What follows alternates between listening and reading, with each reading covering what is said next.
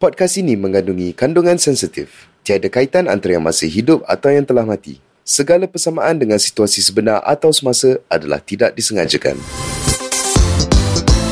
Anda sedang mendengar Shockcast Original. Shock. Menjadi seorang wanita itu kadangkala ibarat kita berlayar. Sedang asyik mengejar pelangi, lautan badai bertukar tsunami. Kisah wanita-wanita ini penuh syarat dengan hikmah. Hayatinya, jadikan ia medan untuk menilai semula jika musibah itu akibat perbuatan dan kealpaan kita sendiri. Segalanya di hikmah.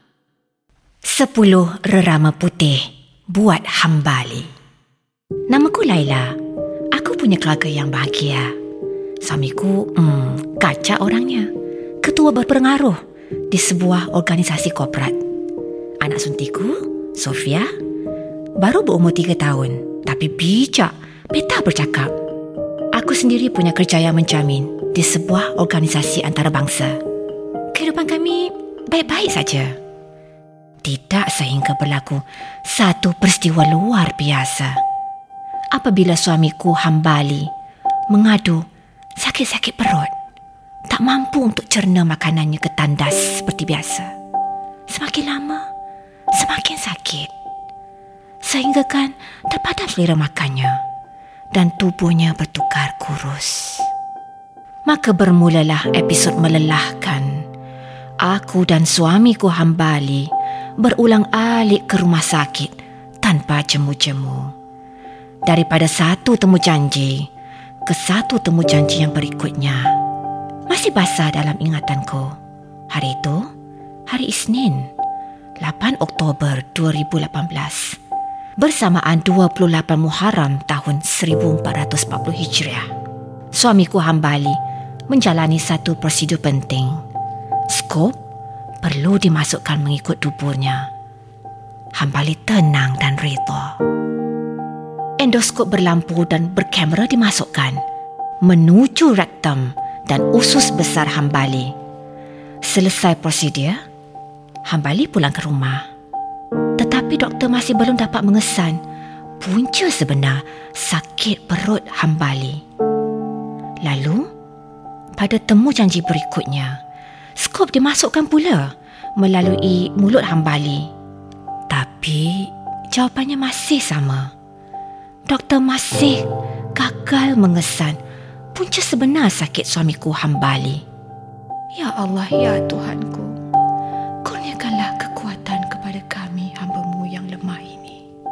Sebagaimana yang dijanjikan, hari itu Rabu 2 Januari 2019 bersamaan 25 Rabiul Akhir tahun 1440 Hijriah. Doktor sekali lagi meminta aku datang ke rumah sakit untuk temu janji lanjut. Namun, kali ini doktor meminta aku datang bersama-sama waris. Lalu perjalanan diaturkan.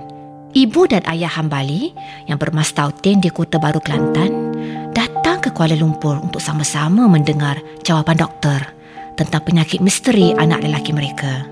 Begitu juga dengan ibu bapaku yang bermastautin di Johor Baru.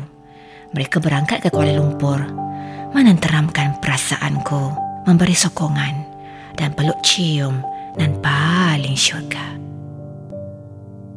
Ya, Pagi itu langit 25 Rabiul Akhir cantik, tenang, disisir awan. Tidak seperti perasaanku yang berputar-putar bagai di padai puting beliung. Dengan jantung bergoncang keras, aku memeluk Sofia rapat ke dadaku. Sambil mataku melotot merenung wajah doktor di harapan kami mengharapkan hanya yang baik-baik terluncur keluar daripada mulut doktor ini. Doktor mengesahkan bahawa suamiku Hambali memang benar diserang kanser. Tahap empat.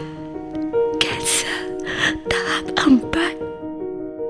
Ia adalah berkit limfoma, sejenis kanser yang amat agresif berdenyut dan membesar setiap tujuh jam dan ia telah pun merebak ke organ hambali yang lain.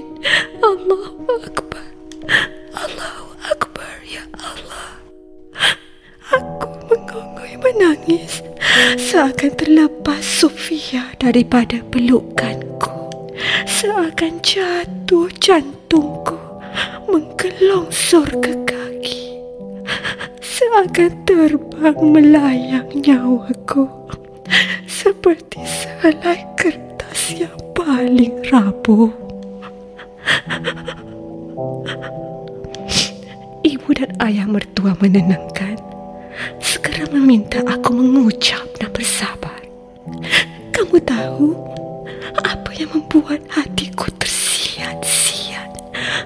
Pilu sekali. Kerana doktor memberitakan bahawa bilangan sel kanser Burkitt lymphoma menjadi berganda pada hari satu, tiga, lima dan seterusnya. Bayangkanlah. Dan pada tahap empat, kanser Burkitt lymphoma berkemungkinan akan atau sudah merebak ke sumsum tulang atau otak. Aku menangis lagi. Langit paling gelap seakan runtuh di atas kepalaku. Doktor meminta aku bertenang dan terus mendengar penerangannya. Jelasnya, limfoma merupakan kanser sel darah putih yang disebut sebagai limfosit B. Sejenis kanser yang melibatkan kelenjar Sel ini boleh menggandakan dirinya dengan cepat sekali, dengan ganas sehingga terbentuknya tumor. Lalu, apabila sel kelenjar berkembang tanpa kawalan, maka itulah jawapannya. Mengapa tumor tumbuh dengan lebih banyak?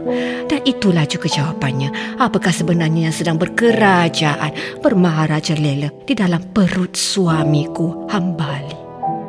Semenjak hari itu, 25 Rabiul Akhir tahun 1440 Hijriah. Rutin hidupku berubah sama sekali. Menjaga kesihatan dan kebajikan suamiku Hambali adalah perkara teratas. Keluargaku dan keluarga mertua saling mendokong. She is a good woman. She's a good wife. Begitulah yang selalu aku dengar. Dibisik-bisikkan oleh teman-teman dan sanak saudara yang datang menziarah suamiku Hambali yang terlantar sakit. Aku rasa berdosa sekali dan aku kembali menanyai diriku sendiri apakah benar aku menjaga dan mengurus kebajikan Hambali hari ini dengan tenang, ikhlas dan reda. Kamu tahu apa yang terjadi? Kamu tahukah apa yang sebenarnya telah terjadi?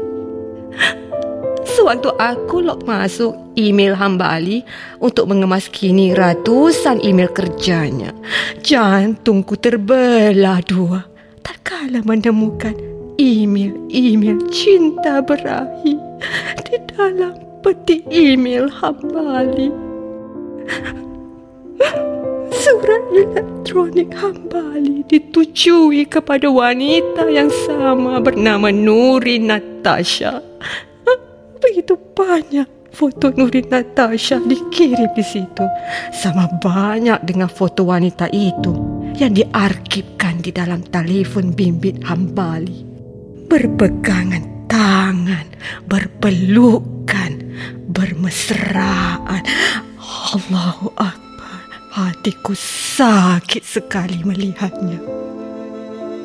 Nurin Natasha. Orangnya cantik. Kulitnya putih mengkerlap merah jambu. Pipi dan tubuhnya gebu. Senyumannya semanis madu. Dan yang paling mengecewakan adalah ucap pucuk rayu Hambali yang menceritakan betapa pada malam-malam tertentu, malam satu, malam dua, malam tiga, bahkan malam-malam seterusnya adalah malam paling berahi dan ranjang paling inilah jawapannya. Inilah sebabnya mengapa Hambali kerap outstation. Inilah sebabnya Hambali kerap bermeeting keluar daerah. Rupanya untuk melepaskan nafsu serakah. Lalu, Apakah layak aku dipanggil isteri yang baik jika aku mengurus suamiku Hambali yang kini sedang terlantar sakit tidak berdaya dengan hati yang sebal, sesal dan tidak ikhlas. Ya Allah yang maha besar, sucikanlah hatiku ini daripada kejahatan-kejahatan perasaan. Ya Allah, hatiku menangis setiap hari mengurus berak hambali yang tidak lagi seperti manusia yang sihat bukan perkara mudah. Namun ia ala bisa tegal biasa. Usus suamiku hambali kini berlingkaran di luar perut, di dalam beg stoma sejenis karung plastik khas. Setiap pagi sebelum ke pejabat, aku akan membersihkan stoma beg hambali. Ya, kami punya pembantu rumah yang boleh dipertanggungjawabkan untuk mengurus Hambali. Tapi aku bertegas, aku mahu melakukannya sendiri. Petang, bila pulang dari kerja, perkara pertama yang aku lakukan bukan mencari anakku Sofia, namun mahu segera membersihkan stoma bag suamiku Hambali. Selepas makan malam, stoma bag dibersihkan sekali lagi. Dan pada pukul 3 atau 4 pagi, aku pasti bangun untuk memastikan stoma bag Hambali bersih dan dikosongkan. Setiap kali memandang wajah suamiku Hambali, aku pasti terkilatkan bayangan-bayangan foto Hambali bermesra bersama wanita bernama Nurin Natasha itu. Maka setiap kali itu juga aku beristighfar memohon keampunan Allah Subhanahu wa taala. Hambali tahu rahsia kecurangannya telah tertelanjang. Lalu pada suatu hari, sewaktu aku menyuapkan bubur ke bibirnya yang kering, Hambali memegang tanganku dengan kuat lalu berkata, Abang minta maaf Laila. Wanita lain sebaik Laila. Walaupun Laila tahu hati janji perkahwinan kita. Semoga Allah balas kebaikan Laila kepada abang dengan jannah. Aku bungkam hatiku yang dingin dan keras mencair bagaikan salju di panah mentari. Seminggu selepas itu, suamiku Hambali mulai meracau-racau. Setiap kali melihat jendela kamar sakit, dia akan memberitahuku. Hmm, Laila, abang, abang nampak rambut-rambut putih. Laila, abang nampak banyak rambut-rambut putih. Ada sepuluh ekor, Laila. Cantik. Cantik sangat. Kalau dapat tangkap, boleh bagi pada Sofia, Laila. Hari itu, enam hari sebelum datangnya Syah suamiku Hambali akhirnya kembali ke dakapan ilahi. Selepas tersenyum melihat sepuluh ekor rama-rama putih berterbangan berlekar-lekaran di dalam kamar sakit. Ya, hari itu 28 Jun 2019 bersamaan 24 Ramadan tahun 1440 Hijriah Hambali mengucup tanganku sebelum mengucapkan dua kalimah syahadah. Lalu menutup matanya buat kali terakhir. Hari itu, 24 Ramadan tahun 1440 Hijrah, dengan izin Allah, aku berupaya memaafkan kecurangan suamiku Hambali secara total. Dengan hatiku yang bersih. Dengan nuraniku yang paling jernih.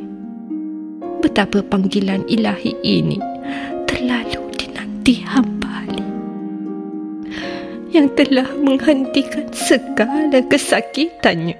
Yang telah memulangkan kembali ususnya ke tempat asalnya yang telah menggantikan air mata kesengsaraannya dengan senyuman seorang suami yang paling bahagia kerana dia tahu isterinya telah mengampunkan dosa-dosa kecurangannya.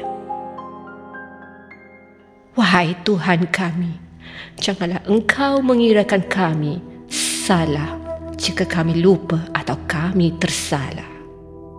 Wahai Tuhan kami, janganlah engkau bebankan kepada kami bebanan yang berat sebagaimana yang telah engkau bebankan kepada orang yang terdahulu daripada kami.